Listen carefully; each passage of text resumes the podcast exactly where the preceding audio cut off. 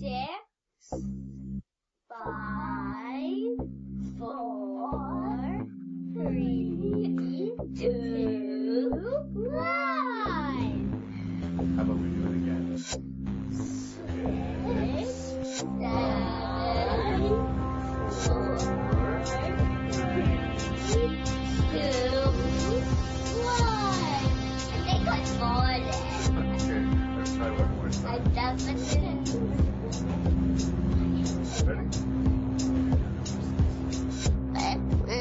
Making review. Making review. Making review. Say six, Six, five, five, four, three, two, one.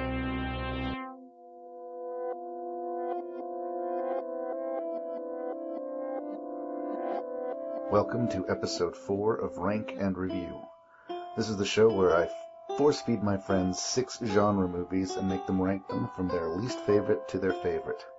My name's Larry Parsons, and today I'll be asking my friend Terry Schroell to look at six movies on the subject of Bedeviled. That is, movies involving demons, devils, exorcisms, and whatnot. So, without further ado, enjoy episode 4 of Rank and Review. Oh, by the way, beware of spoilers and naughty language. But come on, we're all grown-ups, aren't we?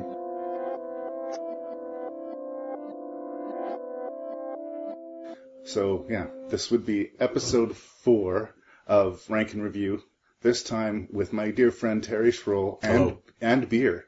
um, I'm not doing this sober. why would you?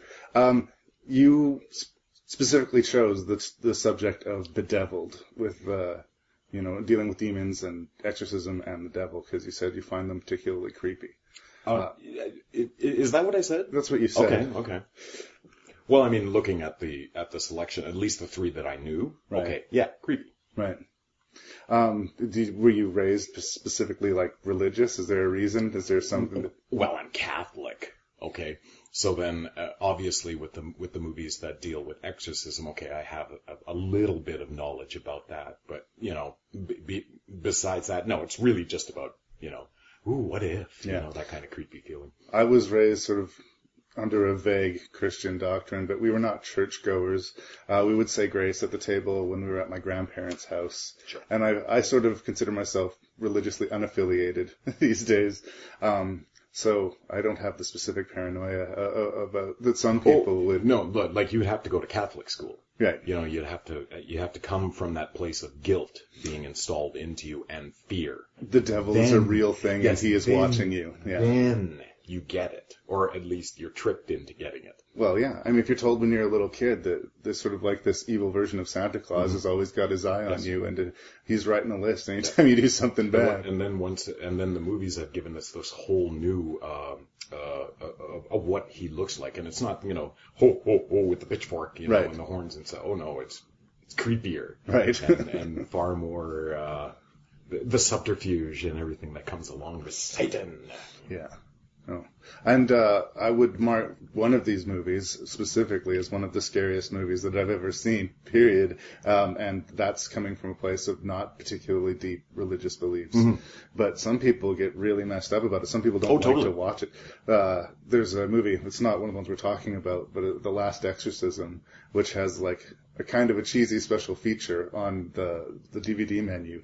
It's uh, a prayer that you can recite to protect yourself from demonic influence from watching a movie on the subject of the devil. Wow. I know, I know. So it's a very real fear in people. Uh-huh. Ding ding ding ding. Yeah, it sure absolutely. makes money too, doesn't it? Yes. Um, what do you think of horror movies in general? Uh, I've, people keep asking me why I'm doing the podcast, and part of the podcast is figuring out why I'm doing it. And the answer I've been giving is that I don't think that horror movies are respected and or understood by people as a rule, but certainly by critics.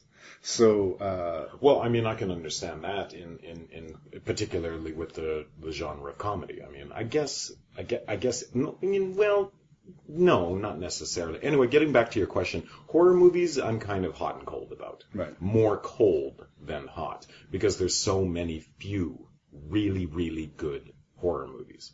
That's because we haven't made one yet. that you know th- there have been good i- if in this broad genre called horror right there have been just dynamite movies and i mean if, when i look at my top 10 list of movies my favorite movies most of them are actually out of the 80s believe it or not but a couple of them are actually horror movies Legitimate capital H horror movies? Are you talking about like Ghostbusters or something like no this? no no no no no no, no. Um, uh, one of them would be um, the thing John uh, Carpenter's love The it, Thing, which it. is which is just a, and and more more to the point, not because like the dog's head explodes, you know, and then everyone's like, oh my god, no no no, it's the paranoia that's portrayed by everyone on that base. Somebody here is not who they say Yes. they are. Yes, and they're very very good at doing it, and they could be right next to you, and before you know it, you're it, you know, and you have no idea. That was a, that's just such a great premise and why that movie was so effective. Of course, the dog's head suddenly splitting open was really cool too. Yeah, yeah. The dude's chest popping open, that was really cool. But it's as much about the story as oh, it is about absolutely, anything else. absolutely, great movie. So that's good. You're versed in horror movies. I wasn't uh, forcing you to eat a sour meal necessarily. Not necessarily. Although I, I do have a couple of things to say about a couple of the movies that you did make me swallow. Fair enough. Um, well, we should talk about the movies that we are going to mention. Um, we have the classic Exorcist by uh, William Friedkin. Actually, this is the second episode in a row where we discuss a William Friedkin film. William Friedkin directed Bug. Really? Karen Giese and I were discussing that. I did not know episode. that. Yeah. Um, speaking of John Carpenter, John Carpenter's Prince of Darkness. Yes. Uh, he considers this part of his Apocalypse trilogy. The first being The Thing, the second being this movie, the third being uh, In the Mouth of Madness. Oh. Um, we have Sam Raimi's first film, The Evil Dead. Classic. We have uh, The House of the Devil, which is a popular cult choice uh, from up and comer Ti West. Ti West. Um, the and then we have two in quotation marks based on a true story horror movies: The Exorcism of Emily Rose and uh, The Rite. Uh, The Rite's based on a, a book that came out recently about uh, courses that priests at the Vatican can take to teach them how to conduct exorcism. And this movie came out in what, 2010? I think well, I think it's like eleven. Well, it's relatively new. It's really new, yeah. Yeah. Um, okay, well, just let people know who you are a little bit here. Terry and I have done a lot of acting on stage together, and uh, Terry directed a short film that I wrote, and has done a couple of things. We went to the uh, prestigious Yorkton Film Festival together, and would you say we've done hundreds of shows together? Probably. Yeah, yeah. We got we got totally screwed out of that award too, didn't we? Totally. Totally. Yeah, we were competing with a, a show that's A TV show, Yeah, exactly. which apparently is a short film. Yeah. I did not. Did you know that? I, did didn't. Not I didn't. I didn't know that people that were making films with the, you know, their little handheld digital camera was gonna, we're gonna be competing with the nature of things. Yeah. I thought that was kind of crazy, but uh. Larry got very drunk. I did get very drunk. He started, try- he started calling on cast members of um of Corner, Gas. Yeah, yeah. In a perfect world, it would have ended with me punching out the mayor from Corner Gas. That'll do, Larry. Okay, sit down, Larry. All right. Well, uh, are you ready to talk about some of these movies? Mhm. Let's do it. I don't care about my reputation. What I care about is telling Emily Rose's story.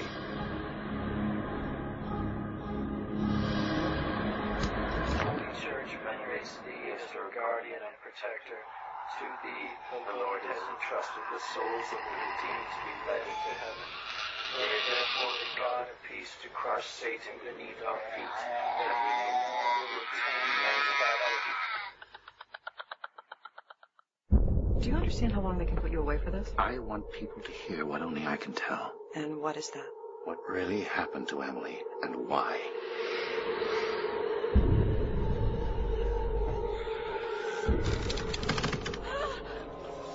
Okay, so first thing we're going to talk about in our uh, six movies on the topic of Bedeviled is a film called The Exorcism of Emily Rose, which is one of the films that is purported to be based on a true story. Although the true story involved, I believe, a Russian or Ukrainian girl. Um, and there was a court case in which uh, two priests and her parents were put on trial as to see whether or not they were responsible for this woman's death. Was this American? uh, the film is American. The story, I believe, happened uh, overseas. Oh, but, uh, okay. They, of course, adapted. but it's beginning to make more sense now. Yeah. Okay. Um, but the central sort of premise that the film sort of grabs hold of is the fact that in a court of law, they uh, are debating whether or not a priest can, you know, is held responsible for a, a woman who, spoilers, that she died. Uh, is it his fault because she wasn't getting proper, that was a beer, she's not getting proper medical attention? Oh, or is he responsible? Larry, I'm just going to say I have to drink talking about this movie. Okay, so you're not a fan. Well, we'll get that out of the way for right away. Um, Tom Wilkinson plays the priest in in this, and uh, Laura Linney plays uh, uh, a non-believer who is put in the position of defending him. And I guess she doesn't have to sign up and say she believes, but she has to legally prove in court that he is not responsible. And she does say at the at the onset that she's very gung ho about doing it because she's trying to become a partner Mm-hmm. with, uh, like, she wants her name on the uh, She's on, motivated. on the envelopes. Yeah, yeah, yeah. Okay. Um, and Campbell Scott is the prosecuting attorney, and he's he's a believer. He's all in, and he uh, though believes that you know this man is a man of God and faith. He he also is taking the tract that what he did was wrong and irresponsible. You don't bring out the crosses and the holy water. You you take this girl to a hospital and you make her well. So I am getting that you were not a big fan of The Exorcism of Emily Rose. Why not? What was your big issues with the film? It was interesting that you started off that um, she was trying to prove that the priest. Um, it was it, it the the whole thing about the movie is that it's trying to prove that the priest was was negligible. He's on trial for being negligent, and in Yes. order to prove that she wasn't, she basically has to say that he was actually doing an exorcism, Right. which would be conclusively saying in a court of law that demonic possession exists. Right. That's the interesting fact about the, the case. The interesting and frankly, as far as I'm concerned, as the movie unfolded, this is the only point that the movie is trying to put. It, it is essentially, it's we've left it up to the lawyers to prove that Satan exists because neither faith nor science can do it anymore. And this has been proved Over either over way over and over again. So let's let the lawyers decide. Yeah, and the fact that it, that this did happen in a courtroom, and uh, the priests were found guilty. Okay, of- but like you said, what courtroom? yeah, uh, Are we talking remnants of the old Stalin regime or something like that? You I'd know, have to get for get- all we know, what year was this from? oh, this was in the late '60s, I believe. Yeah. There you go. Um, Please forgive me my errors in judgment here. Uh, I'm really going to make a more of a point to have my notes in front of me when I'm doing these podcasts. But the case that the exorcism of Emily Rose is based on is uh, based on a court case from actually 1978. The victim was an Anneliese Michel, And uh, yeah, there were two priests and the parents put on trial and uh, asked to be made responsible for her death. Ultimately, the accused were found guilty of manslaughter resulting from negligence, and they were sentenced to six months in jail, which was later suspended, and then three years of probation. It was a far lighter sentence than anticipated, but it was more than requested by the prosecution, who had asked that the priests only be fined and that the parents be found guilty but not punished. During the trial, the major lingering issues were related to the church itself. A not guilty verdict could be seen as an opening the gate to a more exorcism attempts and possibly the same unfortunate outcomes. But for the most part, experienced observers believed the effect would be the opposite, that merely bringing charges of negligent, negligent homicide against priests and parents would provoke changes and more caution. Anneliese died in her home in July of 1976, and according to the autopsy, the cause of death was malnutrition and dehydration.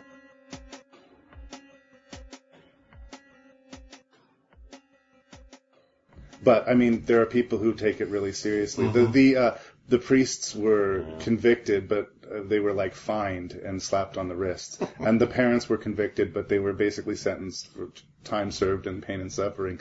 They were made, uh, you know, big. it public- sounds to me like they just wanted the problem to go away. And I'm talking about the original, the actual events of where this movie came from.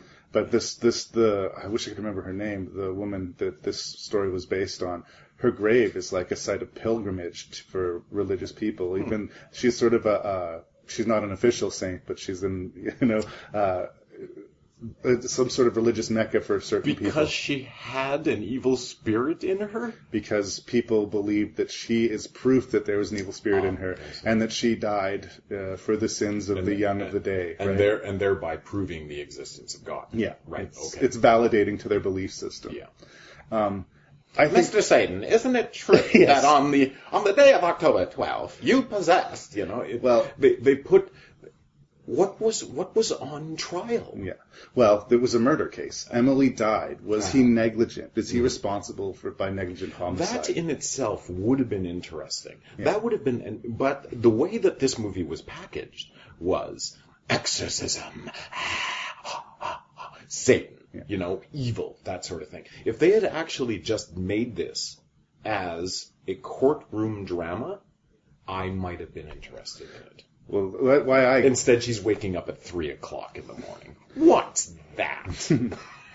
Well, and when they attempt to scare us with Laura Linney's character, Yeah. they fail. Mm-hmm. But when they're showing us the backstory of Emily Rose, I think there's some creepy stuff. And I appreciate, because it is a court case, that we see both sides of the story. We see what it would be like, by Tom Wilkinson's perspective, that she was possessed of a demon. Mm. And we see Campbell Scott's perspective, that she was a schizophrenic and an epileptic, and that she did act out in these crazy, bizarre ways, and she did have a deep held relief, belief that would help you know, her to express it in that specific way. I'll, I'll, I'll, I'll totally get that, you know. Like on its face, and the fact that they were sort of blending the exorcism movie with a Law and Order type of format was different. I hadn't seen it before. I, I just think the whole thing fails miserably. Yeah. Because it's pick a road, right? The thing is, is that by this, by calling it that, what are they trying to do? The Exorcism of Emily Rose. Make a horror movie. Yeah. And that's not what this was. They threw a lot of money at this movie. They threw, they, they at that time, when did this come out? 2000 this is, and according to the DVD other? case, which is very hard to Yeah, I need glasses too. I want to say 2005. It's in very fine print. If I'm wrong, I will fix that in the Yeah. editing. It was filmed in Vancouver, I know that. A lot of Canadian actors in supporting roles. Yep, We yep. spotted the chief from uh, Battlestar Galactica in like a two-line role and stuff like this. But uh, th- this is one of those things where, I, as soon as it started, and as soon as you started to figure out where this movie is going, and I'm very good at that, I can figure this out where this movie is going. Right off the bat, um, when when when did Tom Wilkinson get big? It was after sort of, uh, and wasn't he nominated for something at that time? She was In also, the bedroom, he would recently been nominated for In the Bedroom. and she was nominated, you can count on me. Yeah, and so this is around the same time, right? yeah. Two Oscar is- nominees in one Yeah, yeah, movie. yeah. This is a contract film. you think? Oh, totally. They wouldn't touch this with a with a ten foot pole. I don't know. Uh, Tom Wilkinson Tom has Wilkin- been in some shit. Yeah, okay, but you know, as far as this is concerned, he kind of phoned it in. Yeah. And as car and as far as she's concerned, I think she kind of phoned it in too.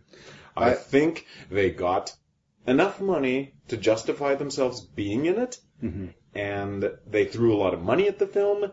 And I bet you it it was in the theater for what a week maybe, and then I think it, it, it did reasonably well. I Oh, don't, I don't oh, and have bet the you there- figures in front of me. and of I bet you there were a lot of disappointed people too. They Well- because what were they expecting? They wanted a horror movie, and they got something a little Yeah. smarter than your typical horror movie. I would argue, at least Maybe. trying to be. I mean, if it I was just another movie about someone I being possessed, guess. and uh, we've seen the quintessential movie on on possession, and but- we're going to talk about it later Yes, tonight. yes. Uh, But every but every time they're in the courtroom, you know, again, it's like I, I fully expect Satan to come and out. And, you know, I now call Satan as a witness. Yes. you know, and then the fast talking liar, you know, that sort of thing. It, it, it, it was it was comically, and it just laid flat after about forty five minutes, and I didn't care. Yeah. Well, uh, where where I do, I, I disagree with you overall in the movie because I would I would say that I liked it overall. I wouldn't say it was amazing, but Oh, Larry. shame on me. Um, I will say that it's the flashbacks. It's all the stuff with Emily when she go, first goes off to college, and we see the differing perspectives. What Emily sees, what uh, we think that the prosecutor would see, what what Tom Wilkinson character says happened. I think all of that stuff was really well done, well acted, and pretty creepy. You know, The stuff it- in the like courtroom it- was it- less creepy, but it was interesting. It was like there was two different movies battling to be the the better movie or the more salient movie in this. And then, and then what the problem with that is that it makes everything even hokier. Like the cat, who, who, what was the name of the uh, the actor who played Emily Rose? uh, Carpenter. Uh, And and and she's she's got sort of those googie eyes, you know, and everything like that. So of course they have to pick someone. Jennifer Carpenter. Sorry, she's in Dexter now. Oh, is she? Well, there, see? Yeah. She has to be sort of weird, you know? And it's everything was over fabricated when you went to that side of the movie. It was, I didn't like it. the characters who get to play the person possessed in a lot of ways get the juicy, flashy role. And like I, I used to say, it was impossible to overplay a supervillain until I saw Tommy Lee Jones play a supervillain in that shitty Batman movie. I honestly didn't think it was possible to overplay a supervillain. Uh, and same thing sort of goes with you're playing someone possessed. It's pretty much impossible to go over the top. And as a rule, the, most actors or actresses, more often actresses who are playing the possessed role, just let themselves off the leash and go full bore. And that's either going to agree with you or not. I, said- thought she was I- fine. But, I mean, if we just got into that argument about what do we actually find as a, a, um, a believable possessed person, then you, you really have to leave that up to the actor and then, okay, well, that's a different podcast. Yeah, altogether, we Yeah. could spend a full hour on Oh, just totally. that. but yeah, overall, I think that there was some real substance and meat to the story. I didn't have any real complaints with the actors. Uh, Laura Linney is another one of these uh, actresses who I, a lot of times I feel like I can see her acting, Mm-hmm. and uh, it was less of a problem with me in this movie than it is Really? usually. I thought it was more of a problem. I will agree, like what you said about the whole business of her waking up at three in the morning, because that's like when the bad stuff happens. Yeah. When they try to make the movie about her having some kind of religious conversion or being convinced of the evil spirits, Yawn. that's when it doesn't work for me. But I would say that takes ju- up maybe ten minutes of See, screen the, see, the thing is, is that I just saw her in um, Hyde Park on Hudson, where she plays, it, and it, it's very, movie, it's yeah. very, yeah, it's very. She, she, she's not like in, in this one. In you know, she's playing a lawyer, and I'm a lawyer, and I'm tough, and I have to, and I'm a woman lawyer, so I have to be extra tough, and blah blah blah blah. And oh, shut up! You're just doing the same old, same old that we've seen a hundred times before. But- her subtlety when she does it is really, really good. This, uh, and I, I, here's my one word review. There, I say it. I said it again. All right. Well, obviously we disagree on the exorcism of Emily Rose. I have seen the dark shadows moving in the woods, and I have no doubt that whatever I have resurrected through this book is sure to come calling for me.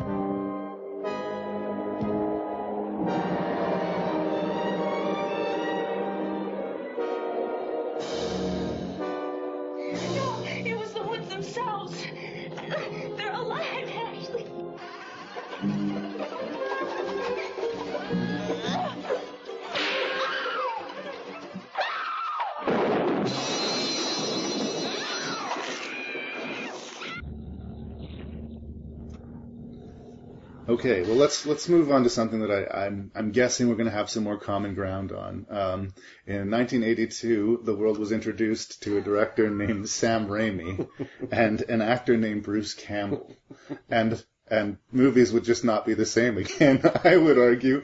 Uh, God, did is it Bruce Campbell looked like an absolute goober oh yeah, back then? Like how old was he? I, I couldn't say, I think he was like maybe early twenties or something like that. wet behind the ears. They all were. What a goober looking guy. This is a movie made for no money on weekends by a bunch of friends, and For how long? How long did they were they doing this? Like they were still shooting shit like months upon months later. Yeah. Um, and uh, there's interesting people working behind the scenes. In fact, uh, Joel Coen of the Coen brothers was brought in and did some editing on the film. They were friends, and uh, you know, I think they they actually lived together. There's a whole circle of people in the early '80s living together who would grow up to be A-list Hollywood. You know, Frances McDormand, the Coen brothers, Sam Raimi. Academy Award winners. Yeah. Uh, top box office grossing movie of that year. Yeah. But at this time, they're all they're in their sort of Nobody's. yeah, they're nobodies. They don't have money. They don't have power. They can't just greenlight any movie. And this is college students basically making a movie. And you know what? It kind of looks like college students making a movie. I would, Yep. I, I, I will defend a lot of things about this movie, but the acting is not that strong. And, uh, some of the production value is really good and some of it's not. Sam Raimi's camera work, as always, is really cool, and that's where the movie really kicks ass. It's sort of in the technical level, the the long tracking shots through the woods, the infamous scene where a, a woman is sort of attacked Nice. and violated by the trees themselves. Um, I don't. I don't think he actually um, his camera work per se was where it developed into, like like for instance with the sequel to Yeah. this, right? What what I the most interesting thing about this movie for me is the pacing, for one thing, because they said themselves, you know, it was uh, uh, who was it, Tapert, and um, Roger Robert Tapert is a producer. anyway, they they all got together and they more or less just wanted to make a horror movie that they wanted to see, which meant go, Yeah. go, more, again, faster, funnier, louder, and that's what they did. Uh, and I don't think, as far as Sam Raimi uh, is concerned, I don't think he understood what he was doing. Oh, obviously, he didn't, but at the same time, he just he just threw stuff at the screen. You know, I don't think he he understood just how entertaining this was going to turn into. Yeah. Also, there's that that comedic quality to it, which I don't think he was actually aware of at all. It's certainly the least of the Evil Dead movies. This is the least overtly funny. Oh yes, Uh, yes. the the second movie is quite funny, and Oh, the third yes. movie is just frankly Just a comedy. ridiculous. It's a comedy. Yes, Yeah. you know. Uh, but uh, I guess uh, the plot for this movie, which we haven't mentioned, and if you're into horror movies and you haven't seen Evil There, Dead, there was a plot. yeah, if you're into horror movies and you haven't seen Evil Dead, I, I just I I don't know what I can say to you, but uh, a bunch of friends go to a cabin in the woods and they find a forbidden book and read from it, and bad shit starts to happen. That- that is, that is the it. movie. That is it. the movie. But you, but you know what? If you hadn't have said that, and you just and you just say to people, just watch the movie, Yeah. then by the end of it, everyone would have watched it and go, "What? Boing!" and then they'd go, "Wait a minute, there was nothing to that. They didn't do anything. They just and it doesn't matter? It doesn't matter." Another I think, I, I, sorry. The, the thing about this movie is that it's just entertaining. Mm-hmm. That's it. It will hold your time. It's 85 minutes long. It gets in, it gets out. Yep. Um, like I say, the acting is not good, but usually for people who have an appetite for these movies, you're going to have to, you know, to build up a bit of a, I have seen far worse. yeah. Uh, in far worse. So uh, if there's a problem to the movie beyond its sort of low production values, uh, I think it's something that actually gets aped in the second movie. It's the repetitive nature of this movie. Something happens, and they all, either a couple of the characters or all of the characters, slowly walk towards this mysterious thing, and then something goes boo. And then some other mysterious event happens, and they all go slowly walking in a different direction, and something goes boo. I mean, this happens Oh, over and over and over again. I mean, we we always we always know this. We see this all the time, you know, because there we are and we're watching a box and we're watching the action on it, right? And then they're like walking, you know, and obviously they can't see anything off the frame mm-hmm. when obviously there's this gigantic, you know, maniacal whatever the hell it is. And it's like, oh, wait a minute, it was right there. The camera just turned after that. And it's like, how could you have not have seen that? Yeah. And we see that over and over again. With this film, you don't care. No. Cause it's just like, yeah, yeah, yeah. Hot gore on them. Let's go.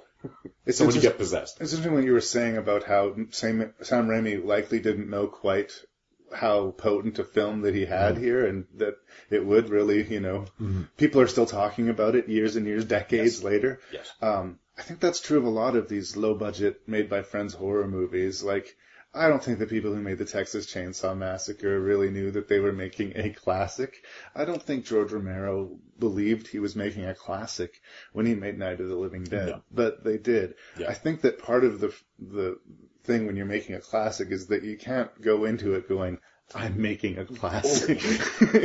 And I mean, that, getting back to the acting, Yeah. you look at all of those movies, the ones that you just said. Mhm. Well, it's virtually non-existent. Yeah. You know, they got their friends to do it pretty much, and they monster movies are great for that. Just your classic monster, blah, Yeah. you know, eating and, and ripping and whatever. And it's like, yeah, the, the the acting. No, you're a you're this, you know, carbon-based bipedal thing, and you are there specifically to get torn apart. That's The your end. only. There's your direction. Like you have to remember the name of the other character and call out their name Yeah. at an inappropriate And- time. and yell. Yeah, exactly. Yeah. Um, uh, I don't want to be too dismissive of, dismissive of the movie either because it does have a couple of really classic moments in it. I mentioned this scene where uh, one of the characters panics and she runs out into the trees, and Boy, uh, was that dumb. yeah, she pays for it rather badly. Yep. uh, battered, beaten, violated by the trees, only to return back to the cabin and become possessed by a demon. Yes. There's also an infamous scene in which a character is stabbed in the foot with a pencil. Now, some of the special effects in this movie uh, arguably have not aged particularly well. They use the stop motion technique for sort of the demons falling apart, and it kind of reminds me of that. like Loved it. it reminds me of like a Tim Burton stop motion stuff in like Beetlejuice or or, or the Pee Wee Herman uh, Big Adventure movie. that well, well, the, the the dude that did all the stuff back in the uh, '60s. I mean, the last Harryhausen. yes, Yeah. the uh, uh, Clash of the Titans. Yeah. know, yeah. Um, and yeah, I don't think anyone's particularly fooled by those special effects anymore. but again, they do the job enough. Uh, so much. it is, it is, it's, it makes more sense in a movie that is not taking itself seriously. And although there is some laughs to be had, I do think that Evil Dead takes itself seriously. It wants to be a horror movie and it means to scare Oh, sure, you. sure, Yeah. sure. Um, and I mean, when they do put the effort into it, for instance, that which must have cost them, you know, That was probably the most them- expensive few seconds of Yes. footage of the whole Yes. film. Yeah, absolutely. And I mean, obviously, when a demon, you know, or whatever disintegrates, he disintegrates in the most violent, goriest way possible. Oh, yeah. Thank you. Yeah, no, That no, was absolutely. Yeah. And if we don't have the the uh, you know quality acting and the you know rich production value that we're used to, at least you know they they bring the they bring the red. hmm And I do think that the actors actually improve when they are possessed. that sounds really mean, but uh, the sound design is really important to all of the Evil Dead movies, but especially this one. And uh, characters who were just their their dialogue was just hurting me. Uh, even Bruce Campbell, who I, I, I mean, I love Oh, the yeah, man. just- I would, I would spoon him if he asked me to. You know, Yes, but uh, he's got some ridiculous, he- just they're bad lines, but they're bad lines delivered badly. yeah. You know, it's it's really bad, like poorly delivered lines by a poor actor. Yeah. you I think at some point you have to be honest and say there are some pretty substantial creaks and groans to this Mm. movie. Uh, but it's still a good I'm movie. gonna I'm gonna say the opening. Like if I didn't know this movie, right, Mm-hmm. and the first 15 minutes, I'm like going, if wow, would I have turned this off? because it's like I don't even want to go any further with this. This is a colossal waste of time. And wow. Yeah, sometimes then after the fact, learning that it's like, wow, I can't believe I turned this off. no, sometimes you're rewarded by patience.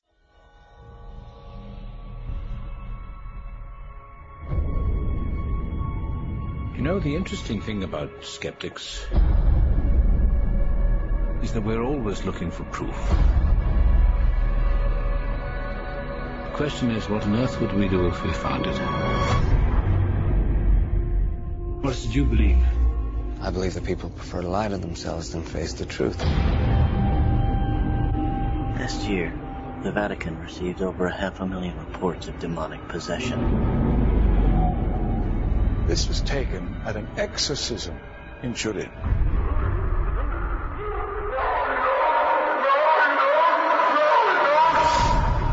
It's not the devil. It's just a very, very sick girl. She doesn't need a priest. She needs a shrink. Okay, so now we come to the second based on true events film. It's called The Rite. It's based on a book by Matt Baglio. Hopefully, I'm saying that right. And it concerns the uh, classes that uh, the Vatican apparently offers certain priests that will teach them how to exorcise someone. They can practice the rite of exorcism. So, uh, this stars Hannibal Lecter himself, Anthony Hopkins, and some guy named Colin O'Donoghue. Never heard of him. Me either. I don't think I've ever seen him either. There's probably a reason we haven't heard of Colin O'Donoghue because I don't know if it's because he was squaring off with a lot of really, really big actors, but he's the main character in the movie, and uh, I, I I got nothing. I got nothing. He was a blank slate for me.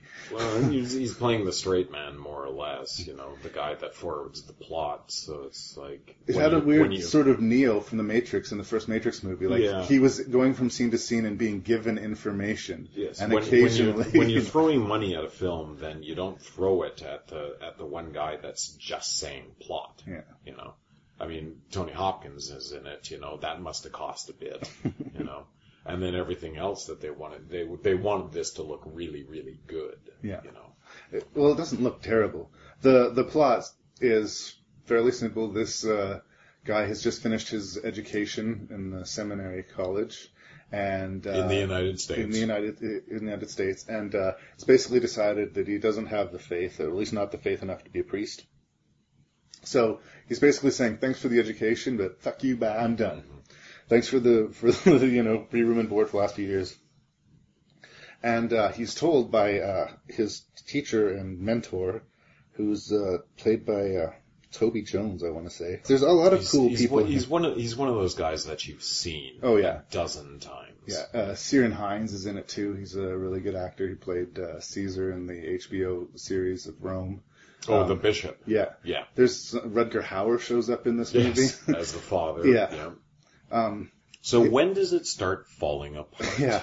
Well, I, I was starting to tell the plot. Uh, he is told by, let's say the actor's name is Toby Jones. He's told by his instructor that they're not really cool with him saying thanks for the free education. Oh no, yeah, they're going to totally screw him out of that. Yeah, So if that's the way, if the attitude he's taking, then uh, you, know we're gonna we're gonna ask for that hundred thousand dollars worth of education cash back. If you're not taking Catholic it Church, ladies and gentlemen. Yeah. Uh, well, I mean, neither of them are particularly, you know, high-minded at this point. One guy's trying to steal a free education. Mm-hmm. Oh. The other guy's extorting someone over Yeah. money. Uh, he's basically told if he goes to the Vatican and takes this course on being an exorcist, that they will, if he takes that course and he still feels he doesn't have the faith, they will let him go and he can, you know, not have to deal with the, the money. I thought it was interesting that the movie started on those terms though. Mhm. We have one character who has no faith and another character who has faith blackmailing that character into having faith. So essentially, it's about ding, ding, ding. yeah. Yeah. Uh, so uh, there is actually though a really surprising and quite well executed car accident that we are bear witness to in the first act of the movie. Uh, that actually made my jaw drop a little bit just because I I didn't see it coming at all. Well, it was a, it was a good little yeah smack Yeah. right upside the head. It's like, oh, what's going on here? Then all of a sudden, it's like, oh, it's essentially it's like, what are you going to do, priest? Yeah. Or or almost priest. Yeah. There there's this poor person on lying on the flo- on the ground dying, and it's like Clearly you know, mortally injured. And yeah. then what did you do? You went through the motion of it. Yeah. You just did it to make them feel better. And Yeah. It's like, and he did the right thing, absolutely. I suppose, but, at the same time, it's kind of like, what was that in aid of? Other than to show that, yeah, he's has he has a crisis of faith. Yeah. There. Okay. Set up. yeah. Great. And I think, I mean, we knew he had a crisis of faith, but I think we needed a, a, a sort of a jolting moment. This is a horror movie, and I, I was sort of starting to phase out of the movie a little bit, and that snapped me back into focus. Sudden shocking violence will Mm-hmm. Sure. do that for me. Yep. But then we head to the, to Rome, to the Vatican, Mm-hmm. and we are introduced to Anthony Hopkins' character, who, Well, no. First, we go we go deep underneath Vatican City into the Vatican City bunker, you know, where they have the you know the preliminary uh, class Mm-hmm. for exorcism. You know, where people from all different. It, it was it, it- it was like looking at a at a Star Trek scene where they have all the aliens and different people from like the Federation of Planets all talking, and then there's the whoever going with the Romulans are about to attack and blah blah blah blah blah in this great big cavernous stupid, you know, it's like yeah, you threw a lot of money at a scene and it looks great, and it's like this is ridiculous. Anyway, It's ridiculous, but it's based on a true thing. I'm sure Yeah. that the room doesn't look like that, Yeah. but uh, Yeah. yeah. But but thanks for you know uh, making making this faith look like a Star Trek movie. Anyway, off he goes to see Tony Hopkins. Yeah, and uh, I- I'm gonna say I like Anthony Hopkins as a Mm. rule. I mean, he'll go off he's the rails. Stand, he's a stand he's a stand up actor. He for me as an actor, that is an actor that treats it like a job. Right. Like he just goes, okay, what what is it? What am I doing? What's my backstory? And then he figures it out and he just delivers a performance. Well, and he is to a certain extent, although a great actor. He's Anthony anything for a dollar Hopkins Well, after a mm, point. I this mean, is a he's man, in this. He's in this movie, and he's been, been in like immortal classics like Freejack and The Wolf Man. You know, Free Jack is one of the worst movies ever made. happily, most people probably have no idea what we're talking Oh yeah, about, and they are not. lucky. Yeah. That was Rite after uh, that was right after Silence of the Lambs. They must have given him a paycheck with like six digits in it because he's on screen for like about what five minutes. And he looks embarrassed to be there. Yes.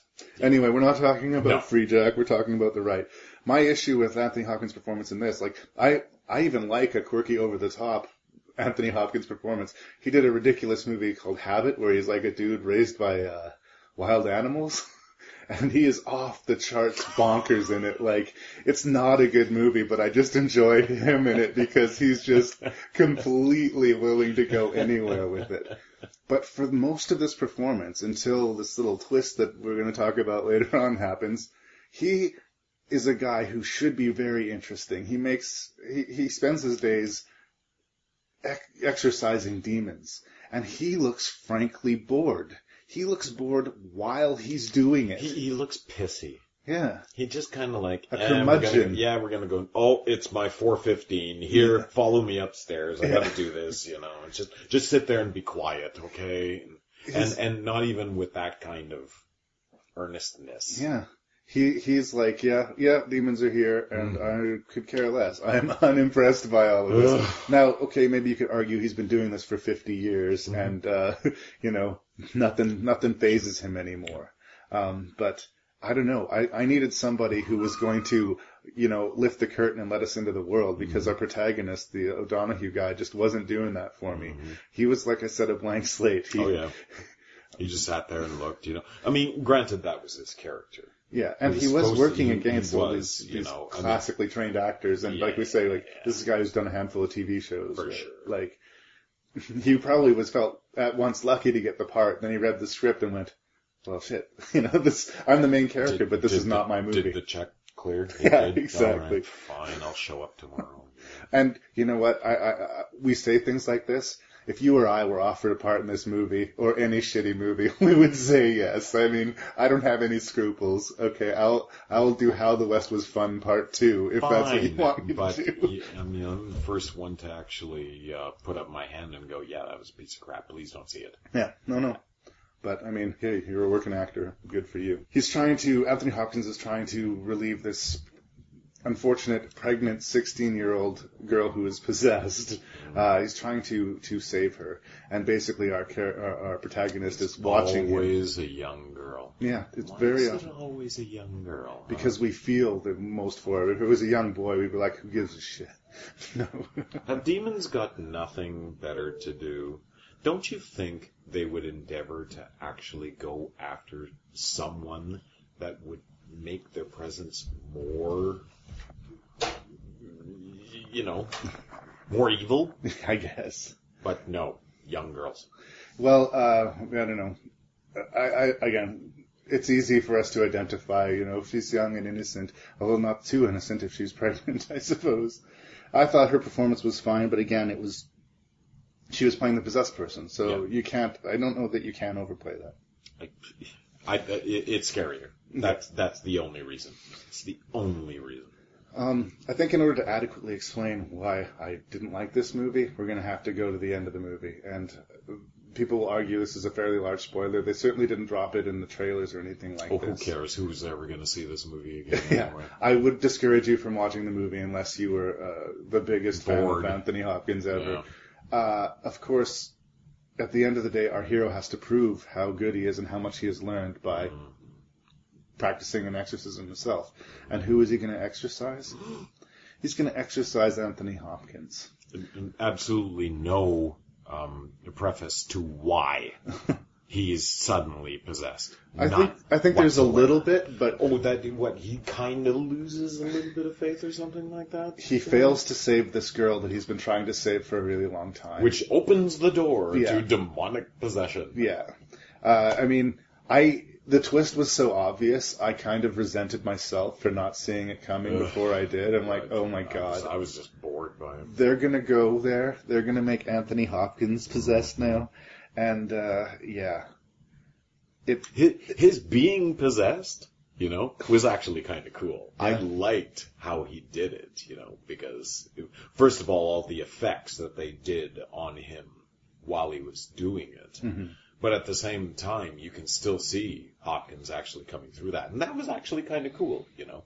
But it was around that time at the same time that all of a sudden it struck me, I think this movie is produced by the Catholic Church. I really do. And then I just grabbed the cover and I was like, is that produced by the, I was, I was fully expecting to see that. Produced by the Vatican. Well, if they were trying to scare me into faith, they failed miserably. Oh boy, did they ever. In fact, they just made me angrier, you know.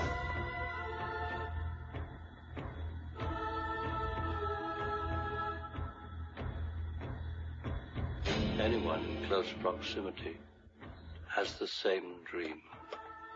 What is it? A secret that can no longer be kept. It started a month ago. What started? A change in the earth and the sky. His power. There's a weird locking mechanism. Looks like it can only be opened from the inside. A life form is growing out of prebiotic fluid. It's not winding down into disorder. It's self-organizing. It's becoming something. What? If you are a fan of horror movies, you know John Carpenter. And if you know John Carpenter, you know that the man runs extremely hot and extremely cold. Unfortunately, it's true. Uh, so I was curious to think to, to hear what you had to say about Prince of Darkness. I suspected this might be a movie that we disagreed upon, and uh, well, I guess we're about to find out. Oh, we might just find that out, yes. So Uh, this was 1987, Yes. right? Yeah, correct. Uh, it's about a bunch of students of physics and philosophy and various other uh, uh, Disciplines, disciplines. and uh, They're yeah. summoned to this mysterious church uh, that's sort of taken care of by the Order of Sleep. The Uh, Order of Sleep. Yeah, and that's headed by Donald Pleasence, Loomis himself from from Halloween movies. Uh, he's sort of the priest that's that's getting everyone together. They have found in the basement of this church this bizarre cylinder full of water, and they can't get a good date on it, and they need smart people to come figure it out uh, because the activity seems to be increasing. Um, and on top of this, the homeless people in the area are starting to act really strange. Led by one Alice Cooper. Yeah. Was- yeah. Um, who, who for some reason was, you know, like front and center as far as the marketing Oh, for yeah. this movie goes, and you see him for about two minutes. yeah, he's yeah, he's not he's not really heavily focused on. I mean, if the star of your movie is Jameson Parker, Mm-hmm. one of the the Simons from Simon and Simon, Does uh, anyone even know what Simon and Simon is? I mean, you- I do, but I'm old, so. if you do know what Simon and Simon is, he played the Simon without the mustache. and if you don't know what Simon and Simon is, good for you. Well, then you don't you. know, then you don't know who Jameson Parker is. Um, anyway, they all end up in this building and they are all blown away by what they're asked to study and soon find out that they are not able to leave this place.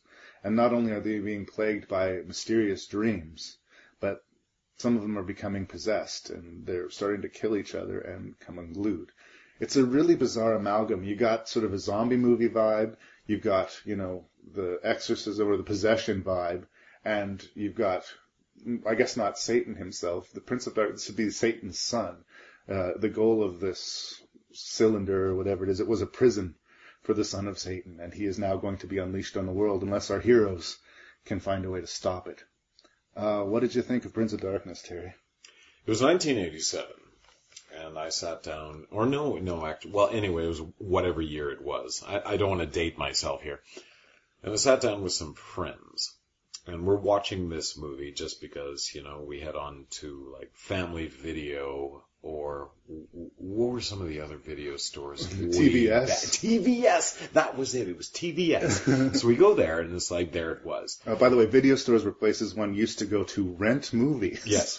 Yeah. And they were huge. They were huge. They were everywhere. Anyway, um, so there it is, and I see this is the latest release from uh, John Carpenter, and of course before that, yeah, he gave us things like Halloween and some of my personally favorite fun movies to watch. The Thing, yeah.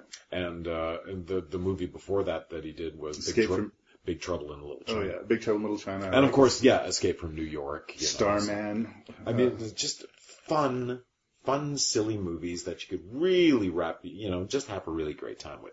Anyway, this movie came out and it's like on, ooh, scary, scary, so whatever. So it's like, well, let's try this, and we sat down. It's yeah, it was about 45 minutes into the movie, and I realized my friends and I were sitting on the couch, and we all had our knees in our chest. Hmm. And then, now, revisiting this movie again, here's the thing that I had never actually cottoned on to when I saw it the, the, the couple of times I'd seen, well, no, I've seen it more than a couple of times. Larry, I like this movie. Yeah. I really like this movie. It, it's the science fiction aspect about this movie that I never realized is what actually gave it more credence to make it scarier for me. The fact that this priest, you know, more or less explains that not only does evil exist, but it's, it's on a subatomic level, you know, and that, you know, it, it, we, we have to show the rest of Earth that evil is actually just as real as touching, you mm-hmm. know, real things, you know, and that, that good is the thing that's kind of up on the rails, up on the ropes, you know. I The- really like the whole thing with the dreams, Mhm. you know, where where the future is trying to warn the past, you know. I think that the theme of this movie is that science and faith need to reconcile.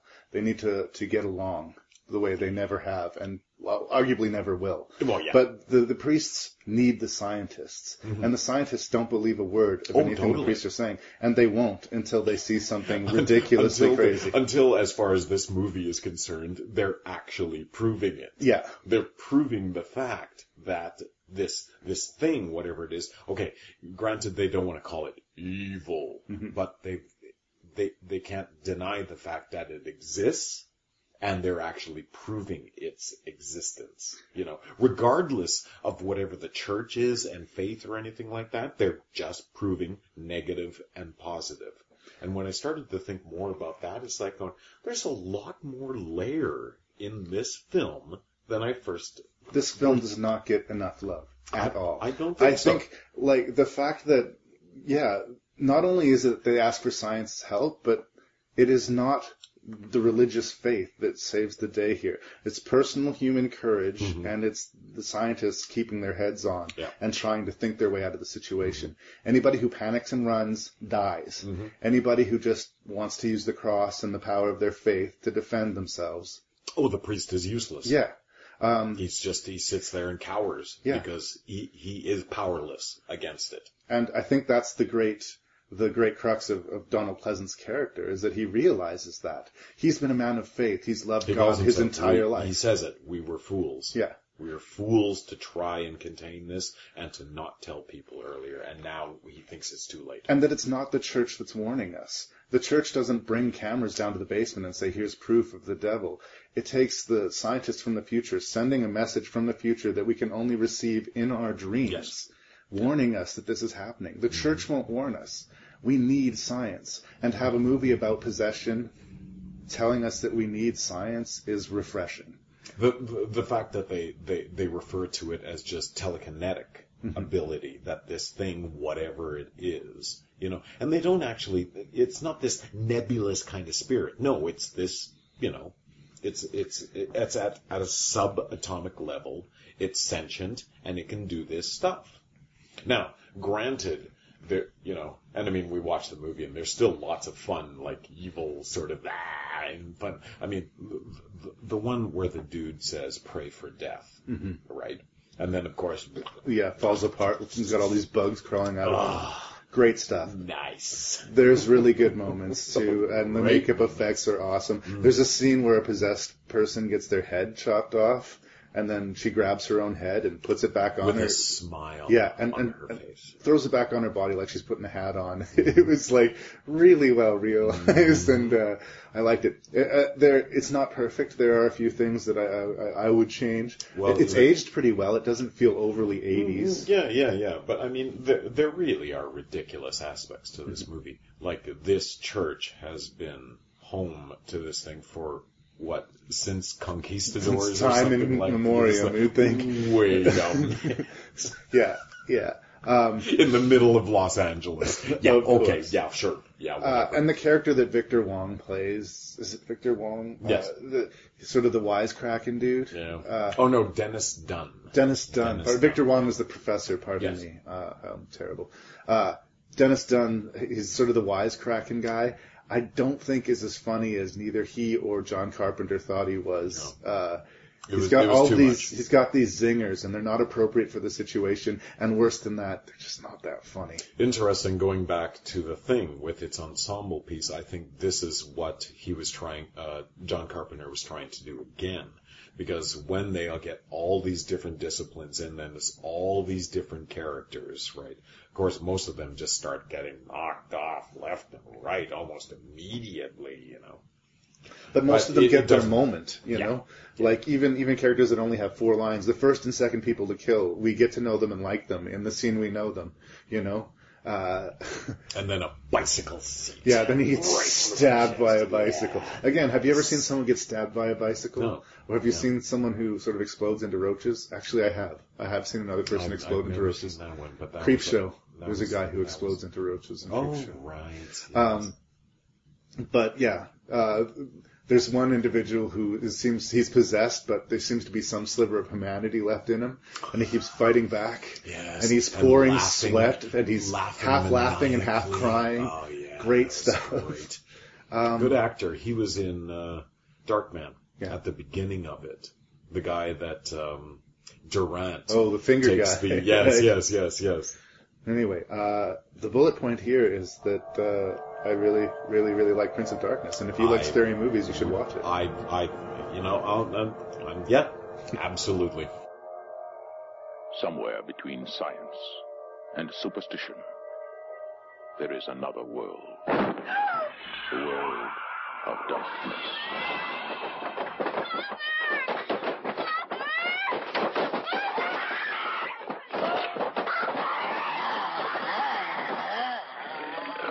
Nobody expected it. Nobody believed it. And nothing could stop it. There are no experts. You probably know as much about possession as most priests.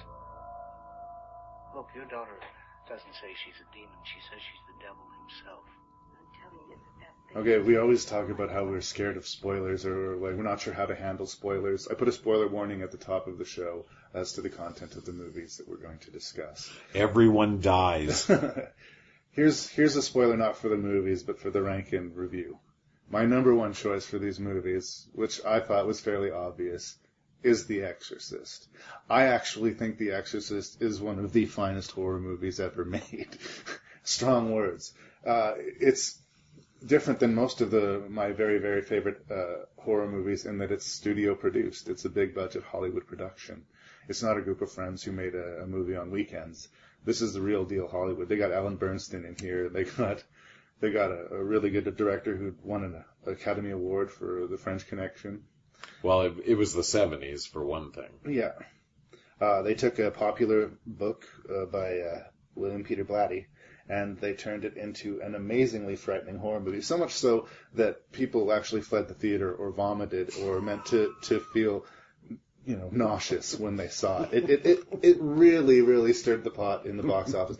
And without The Exorcist, there would be no Omen. There would be no, the whole genre or subgenre of exorcism. It's the grandparents It- of, um, It is. this, what, 70, 73? 72 or 73? According to the DVD case, oh, this has both versions. hmm 1973 for the original and 2001 for the version you've never seen. Which version did you watch, by the way? Well, I mean, I watched the version you've never seen. Just but the differences was- are subtle enough that we can oh yeah, it's it. like I'm, I'm like going, I don't know what was added and what wasn't added. Like the whole beginning Uh, with uh, the beginning is extended, but the most famous thing that they added was the crab walking down the stairs. Yes. Yeah. And the reason that it was cut is a righteous one. It happens too early in the movie. There are still scenes after that where she is wondering, I think my daughter might be possessed. And I'm sorry, if your daughter crab walks down the stairs and spits out a bunch of I think so. No? She's already like walloped her, right? Yeah. But th- like she's already done the, you know, you know, with the telekinesis and the bed was like shaking that. and she punched her mom out, but it was before she was doing the crucifix stuff and before her voice changed and before uh I see. So the so the crucifix stuff wasn't bad enough. Yeah. Well, this but was her another crab walking down Yeah. the stairs. That no, was well, this was much. another step in the chain. I, I, I mean, it was a, it was a strong image and it was pretty frightening. But I, I for me, Like, I think I, okay, when I revisited it, I mean, I watched that version, and then there it was. And of course, I've seen it Mm-hmm. because you know when they came out with this, what in 2000 or 2001, something like that. yeah. You know, of course, then they, you, I don't know where I saw it, but I saw it. I Yeah. saw the crab walking. Of course, now you see the crab walking in every horror movie.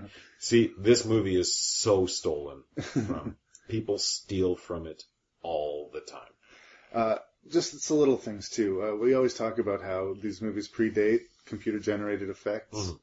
So w- when they wanted to see the priest's breath in the room, they refrigerated the fucking Mhm. set. Mhm. You know, everybody in there was wearing like winter clothes Yeah. to shoot this movie. Meanwhile, poor Linda Blair, you Yeah. know, just had the sheets and the, the duvet to actually be under. little personal note from me too. This is uh, another movie. Uh, in the last episode, we were talking about The Fly, which is a movie that I saw way too young. this is another one of the movies that I saw way too young. Uh, my dad would let me more or less watch anything as long Okay. as he was in the room. Sure. Uh, and if it was something that I shouldn't be watching or I wouldn't like, I would sort of leave typically.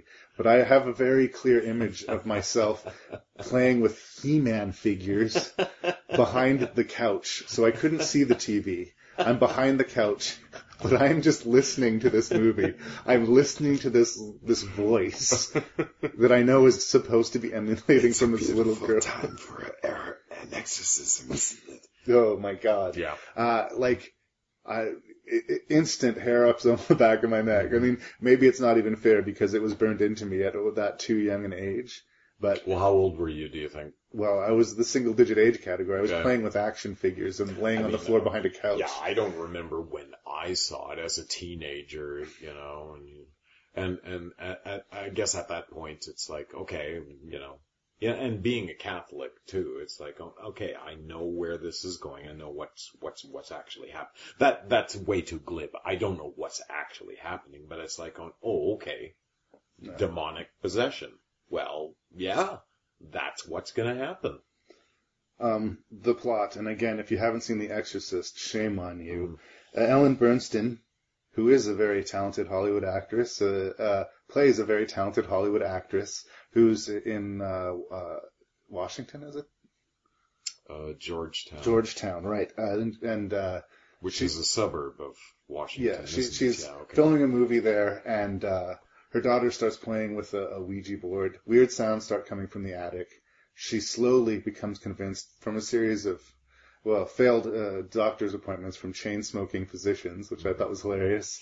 She finally starts to believe that her daughter is indeed possessed.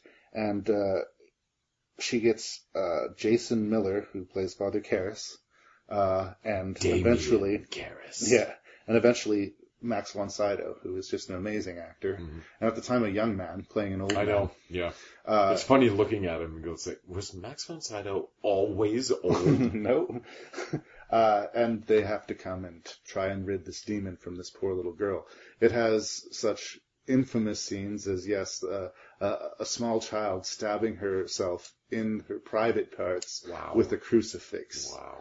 And uh, then trying to Oh, shove her even- mother's face into it. Like even before that, let's back up when when the, she brings the doctor in, and then she's doing that, you know, oh, she's forward, she's and- swinging like a crazy person on the bed up and down. I down. mean that that for me right there, that's freaky enough. it's terrifying. It's really weird. But if you And want to back it up even further, Terry, I think one of the scariest moments in the movie for me, and I know that's going to sound weird, is when early, early, early, they're having a big rousing party. Everyone's around the piano playing music.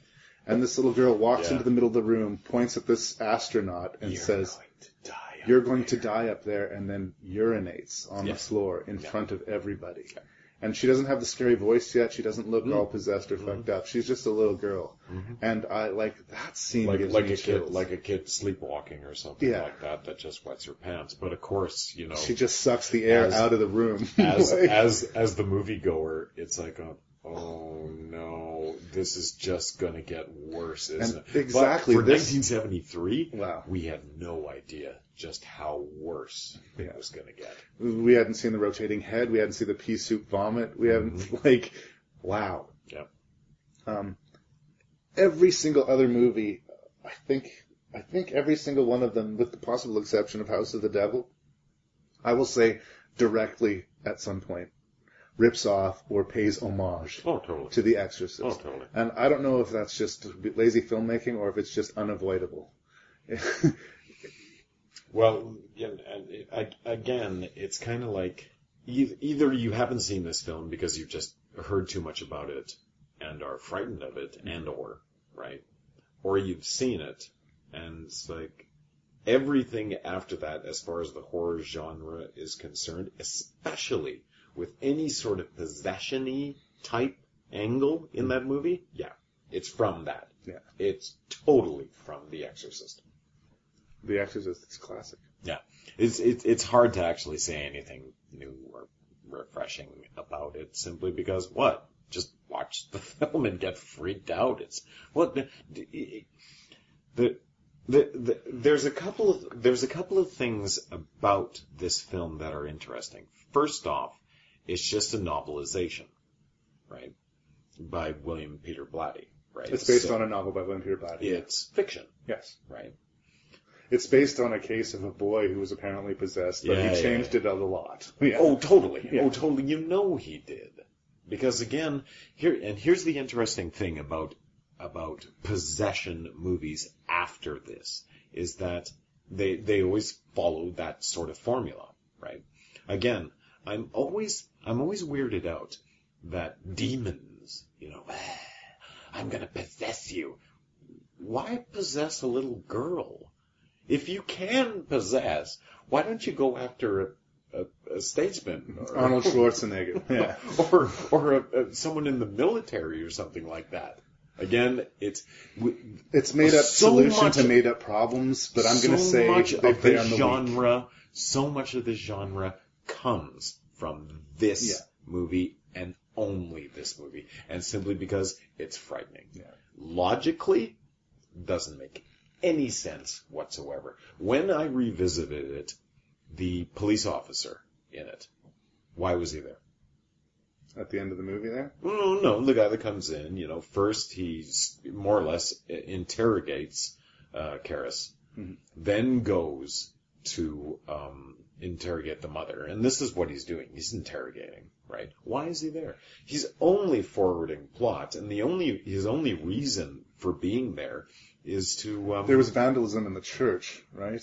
oh, there's all that and everything, but he doesn't care about that.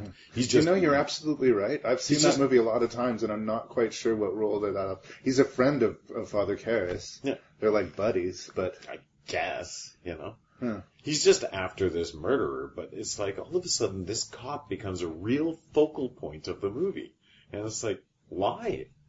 well, because at the end of the movie, uh, I think we need a Well, friend- we can- need a friendly face. I think we can put that case to rest. Yeah, yeah. It's. Satan was booked at precinct twelve. Yeah, if it was a slightly older movie, if it was Psycho, he'd be like the guy at the end of Psycho who Yes. implicitly tells the audience, "This is what happened. This is why. This is what you should be thinking while you leave the theater." Take it easy. Happily, the filmmakers decided not to go there, but Yeah. I, I guess I agree. I guess I you. was wondering how much how much uh, Friedkin actually kind of changed from the uh, from the novelization. I've I've never read the book, Right. so I'd be interested. I'm not going to, but I would be interested to see how much was changed. I, I did read the book, but it was in the early '90s, and uh, I, I don't. It felt very, very close to me. Mm. Um, but yeah, The Exorcist. anyway, Exorcist, yeah, great movie. It was a great movie. I can tell you like it. I love it. It's perfect. About the deposit, I'll agree to waive all the deposit stuff. You just give me the first month's down, we'll call it a day, all right? It's hard coming up with all that money, isn't it? Uh, it's gonna work out. You're not the one with eighty-four dollars in her bank account and a check to write on Monday. You know what you should do.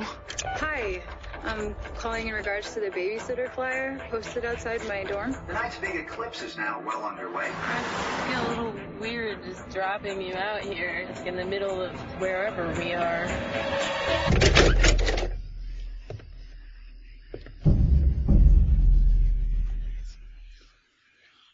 Okay, The House of the Devil. Um, this writer-director Ti West has sort of been making a name for himself in sort of the low-budget horror movie field for the last few years, and uh, people are keeping their eye to him. He contributed a segment to the uh, anthology film uh, VHS, and he uh, did uh, a decent little ghost film called The Innkeepers. Um, but I think the one film that sort of first made people stand up and say, who's this Ti West guy, was this peculiar throwback of a movie called The House of the Devil. Uh, it, it's made to look like it was made in the late 70s or early 80s. The aesthetic of the movie is very deliberate to look like that time, to have that pace and that feel of those early movies. But it was made four years ago. And, uh, it's got a very, very slow pace and it sort of culminates into some really bizarre set pieces of madness and strange behavior. Um, but for me, uh, it's not winking at you. It's not saying, "Hey, look at this production values. Look, look how cool and 80s, and look at our aesthetic." It is trying to creep you out. It's not about being a funny, wacky throwback to how cheesy the movies used to be. This is almost like it's it's like a loving tribute to the deliberately paced movies of you know the l- late 70s and early 80s. The question is, does it work today as a horror movie? And I guess that's what I'm posing to you now. No. Okay. Could you elaborate on that a little? It's a bad sign, Larry. When I'm watching a film and the counter is on the DVD player and I'm watching the minutes pass going, is something gonna happen? Please, just some. What I really liked about about this is Dee Wallace Mhm. is in it. Very right? briefly, yeah.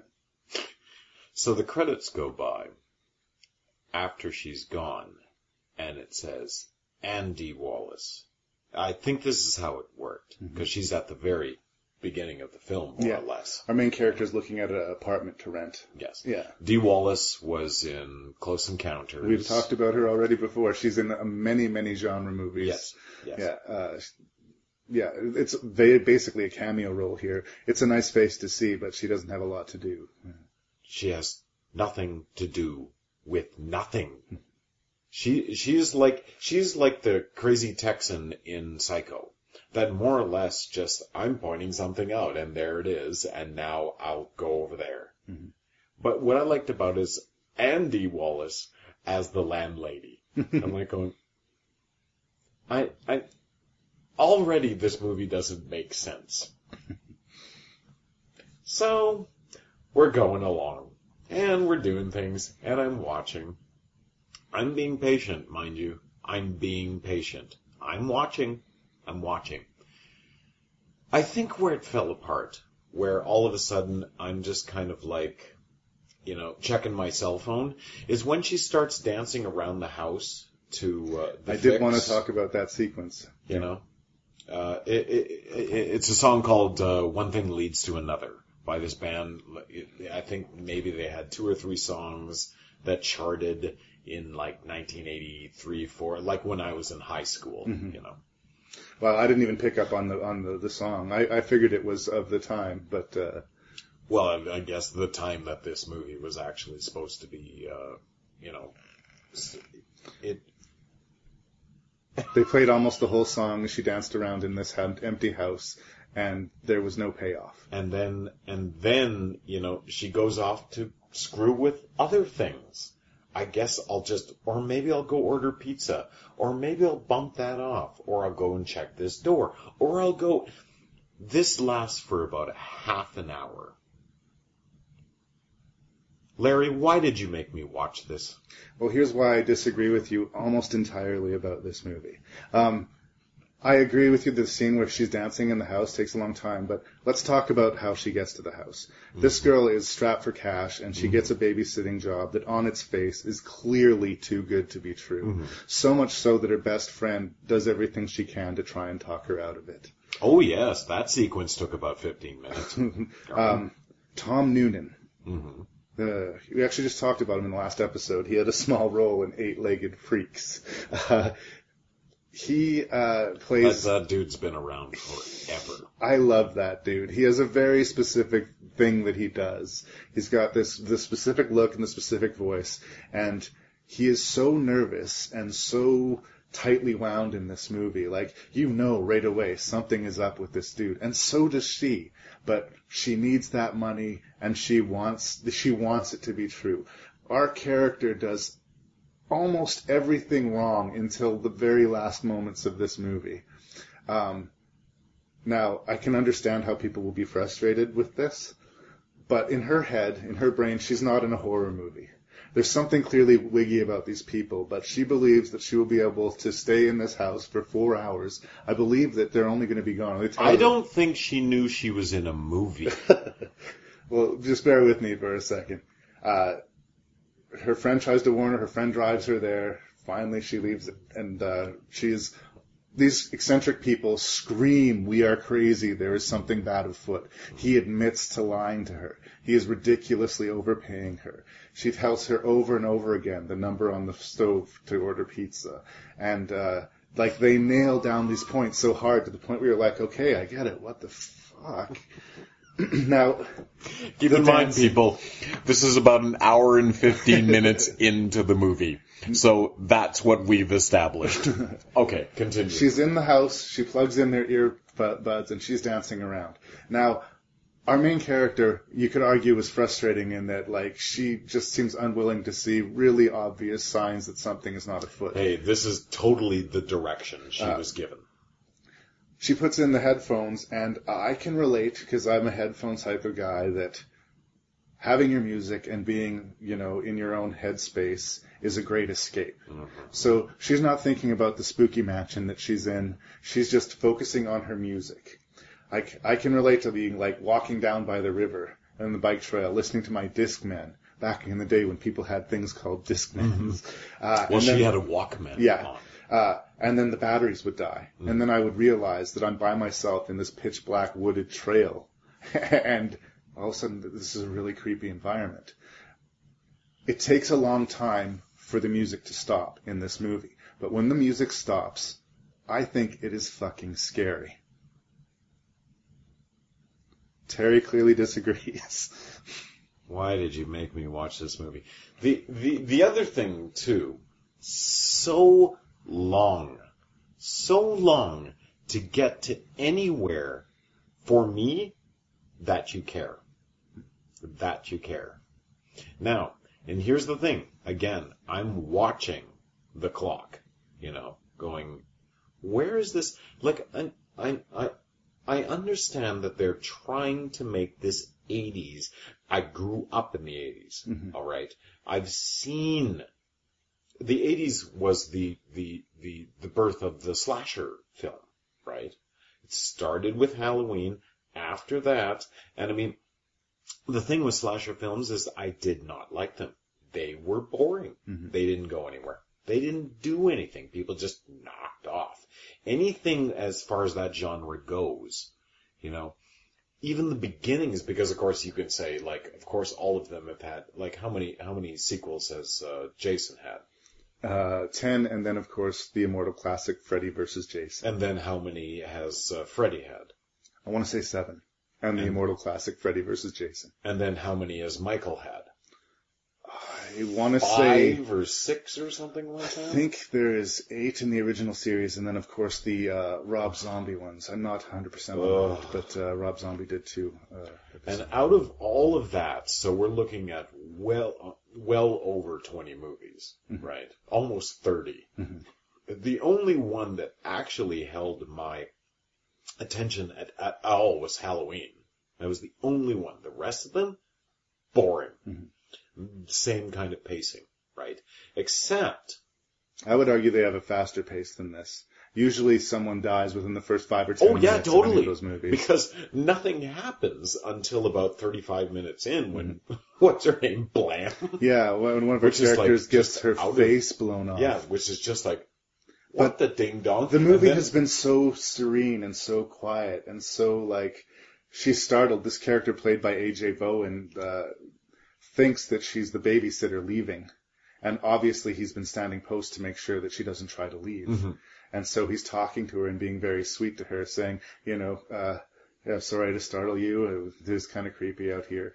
But once he realizes that she's not her You're the not the babysitter, babysitter. his face completely changes and he blows Oh, a he hole just gives through her her the head. gun. And Boom. We hadn't seen anything like it, and we've been waiting for it. At this point, you know, the movie Oh, needs to bring the red. Something. And uh, I thought that was kind of a ugly, disturbing moment. Plus, I think that the most likable character of the movie just died at that point. um, I, I swear to God, you know, I think this movie was made because this Ti guy just wanted to get into his lead actor's pants. yeah. It was just tedious. I respect uh, that he has he he Larry, allows the ending. he lets people uh, he lets the movie take its time he lets the movie breathe and he wants the audience to meet him halfway. He doesn't paint by numbers. He's not gonna he's not gonna he's not trying to placate you. He's making his movie. And you have to wait for things to start to go down. But like i said once the worm turns in this movie i i got freaked out I didn't understand, you know, let's put it this way.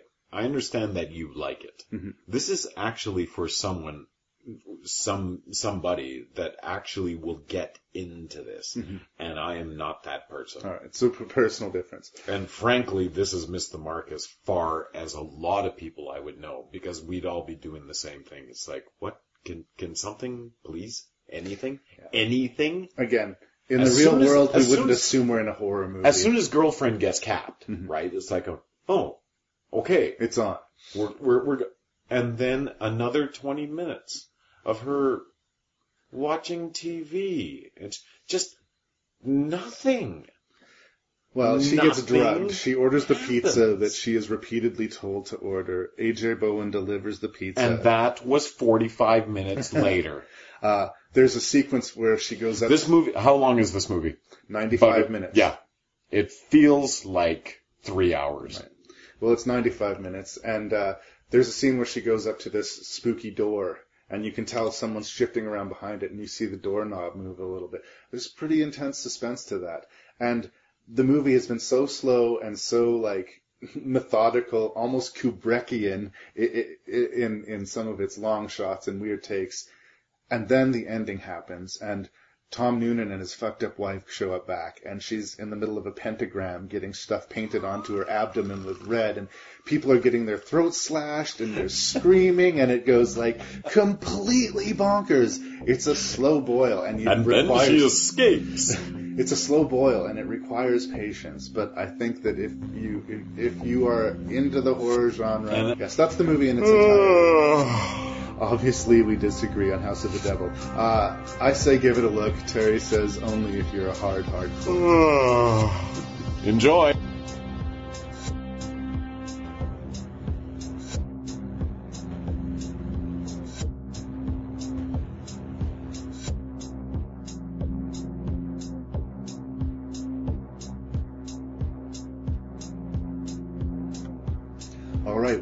To review six movies on Bedeviled. So it's Terry Schroell's turn to rank and review these six movies that I force-fed him. I'm sorry you had such a hard time with House of the Devil and uh, and The Exorcism of Emily Rose, but uh, how did they how did they turn out? How low do we go with House of the Devil? I'm, I'm Well, it's i- if I could go lower, I would. That was definitely number six. Yawner couldn't wait for it to end, and when it did, unsatisfactory. Yawn, yawn. Number five was uh, Exorcism of Emily Rose. Again, uh, Satan on trial for some reason, and apparently he loses because he's just not that good. You know, that's Hollywood for you. Number three, The Rite. You know, uh, produced by the Catholic Church. The Catholic Church should not produce movies. it gets a little tricky here.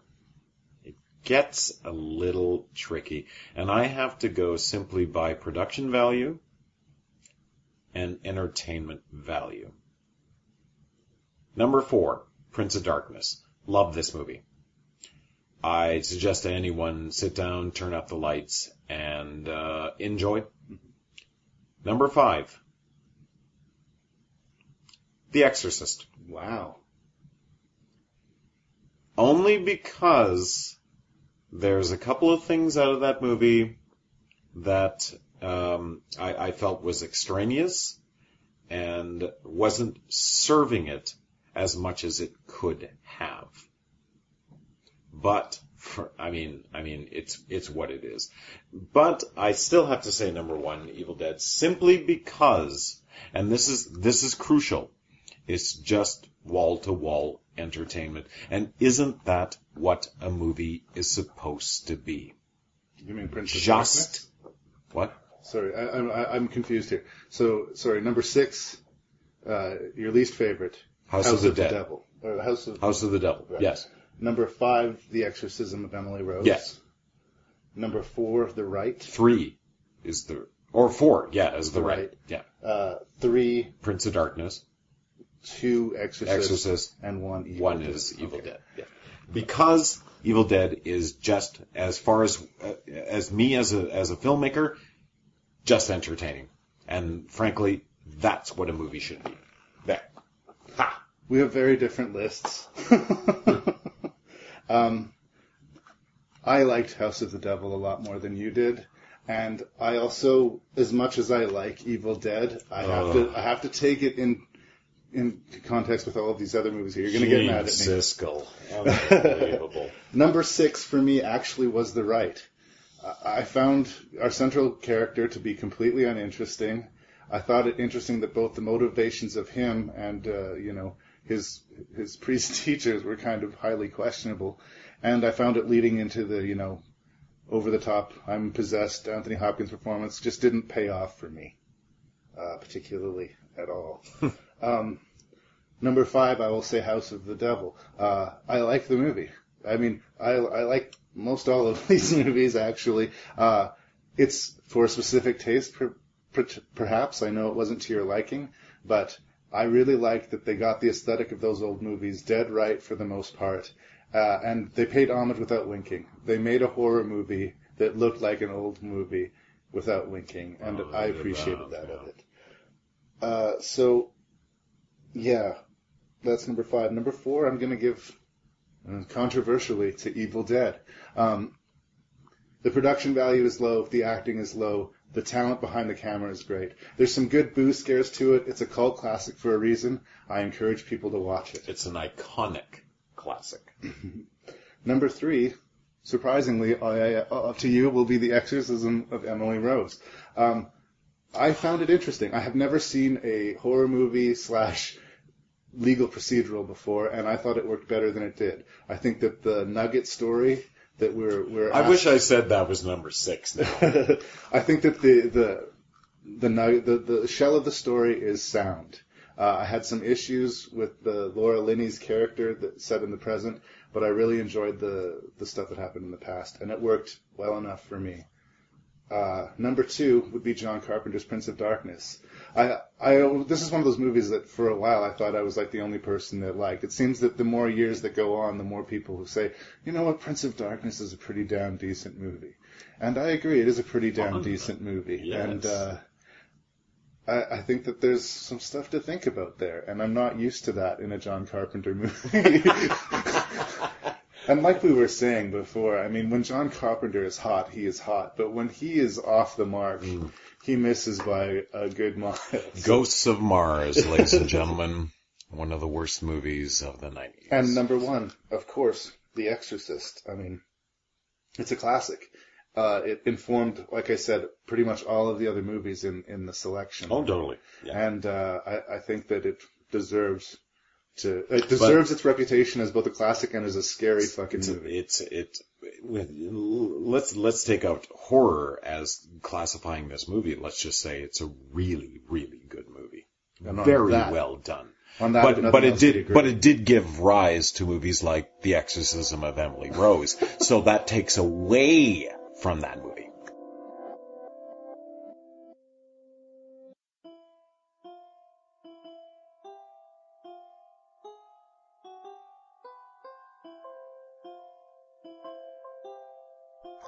Right, uh, Terry and I took a moment to change into our tuxes, and uh, it's now time for the fourth annual Jerry's. Uh, we've only got three awards to give out. Annual. yes, we've got three awards to give out, uh, and uh, I will list off the nominees. And as this is your episode, these Jerry's belong to you. You can award the recipients. So, best death or scare moment in all of these films. We have the scientist character at first being stabbed about three dozen times, then by becoming the crazy bag lady. yeah, then becoming possessed, then yelling out to all the other people they needed to pray for death hmm. before melting into a puddle of writhing insects. And his voice was all like that. I have some bad news for you. Uh, that was genuinely a really creepy, creepy moment out of Prince of Darkness. Mm-hmm. Because the framing of it was like that, and he's just that character. They're looking out, out of the Out the window, at him in the parking lot. Then all of a sudden, he just crumples. Because of course all these bugs have essentially hollowed him out. Yeah. It's also the moment where the rest of the characters realize they cannot leave. Oh, the totally. building. Yes. It's the turning point of the movie. Yeah. Uh, the first half of the movie, it's like slow build. Some people get edged off, but nobody knows anything wonky's going on. Or they just don't get it yet. This is the moment where the, Yes. tea, the the key turns and the movie goes into high gear. They all see it. Yeah. Yeah. Um, uh, to give you another chance to take a, a hot wet shit on House of the Devil, I included the death of Greta Gerwig, the best friend character who parks in Okay, the dude, graveyard. that that was out of the blue. It was in your face, and it's like going, "Whoa, Yeah, yeah. wow!" It's like, oh Then yeah, I'm watching a horror movie. I'd almost then forgot. He picks up her cigarette. Takes her cigarette out of her dead hand and starts smoking it. What There's brain everywhere. And then, and then 45 minutes of nothing after that.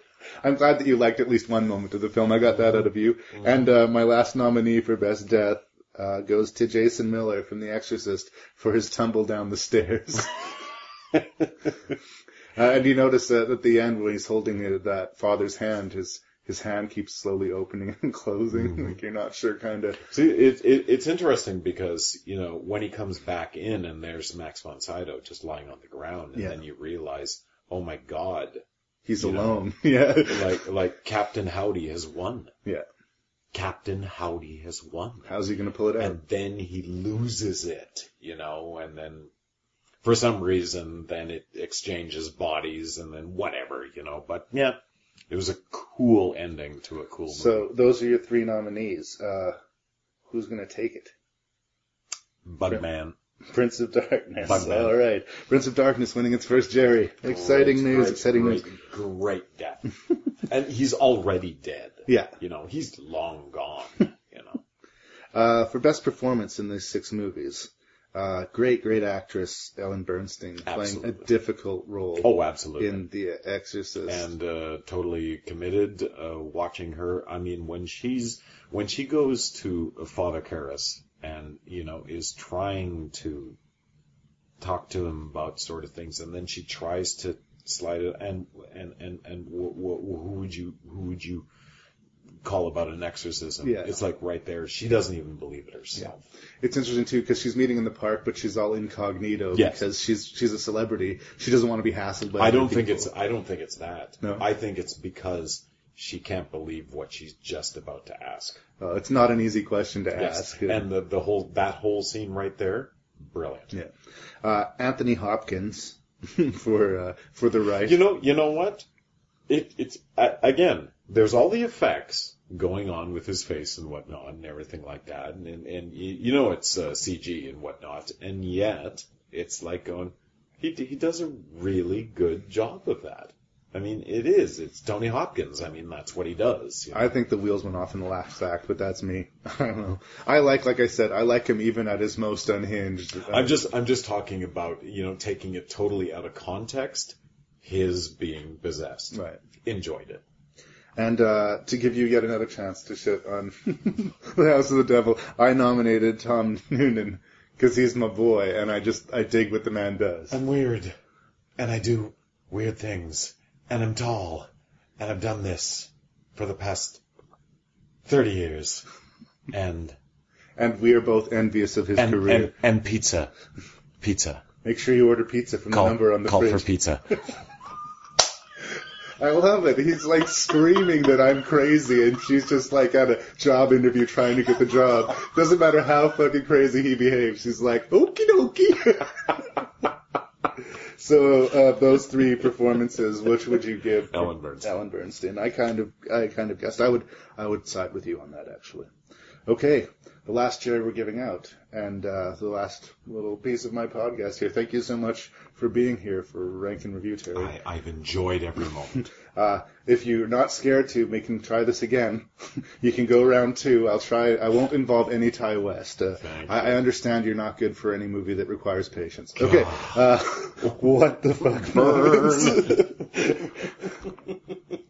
uh, we kind of doubled down on the what the fuck moments here because you put the pray for death. Well, you know, I mean, or, or well, may, maybe more for like a, a really good line Right. from a movie. And like you said, that right there is the moment where everyone that isn't possessed and still of their faculties Yeah. realizes, whoops, We're in a bad we're situation." In some some deep, weird, evil shit. Yeah. Great, just just a great line. Right. Um, the line uh, from The Exorcist where uh, Regan emulates the Wow. voice of the director, Yes. calling, "Do you know what your canting daughter did?" uh, that that was really disturbing. Yeah. You know, because of course that's when her head does a 180. Was that the Simpsons? Oh yeah, yeah, yeah, yeah. That's the one. Oh, right. Crack, crack, crack. Do you know what you?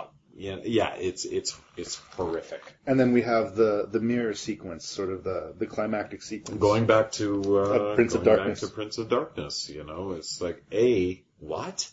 Where did that come from?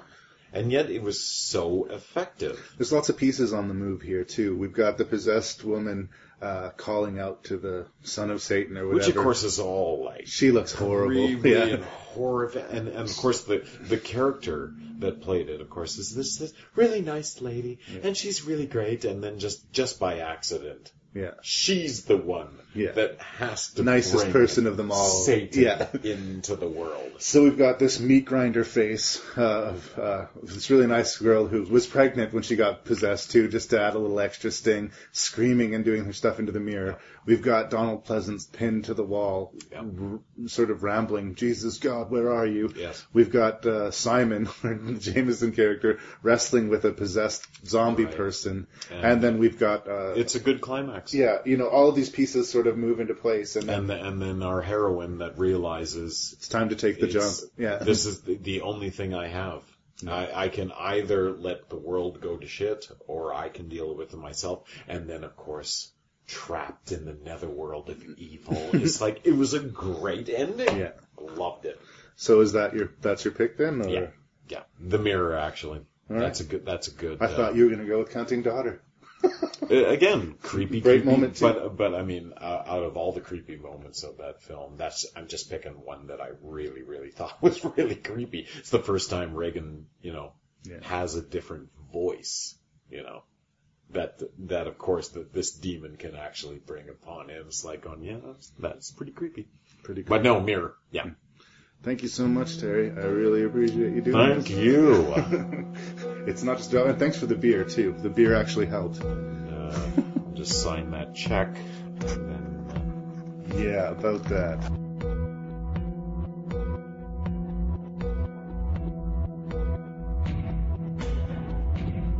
Thank you for listening to the fourth episode of Ranking Review.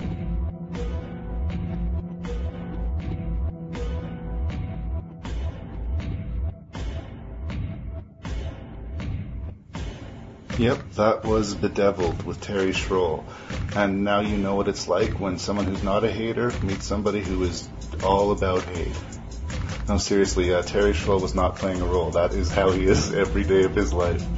Um, if you would like to write me, and if so, please do, you can do so at rankinreview at gmail.com. That is R-A-N-K-N R-E-V-I-E-W at gmail.com. Thank you so much for listening, and we'll see you again.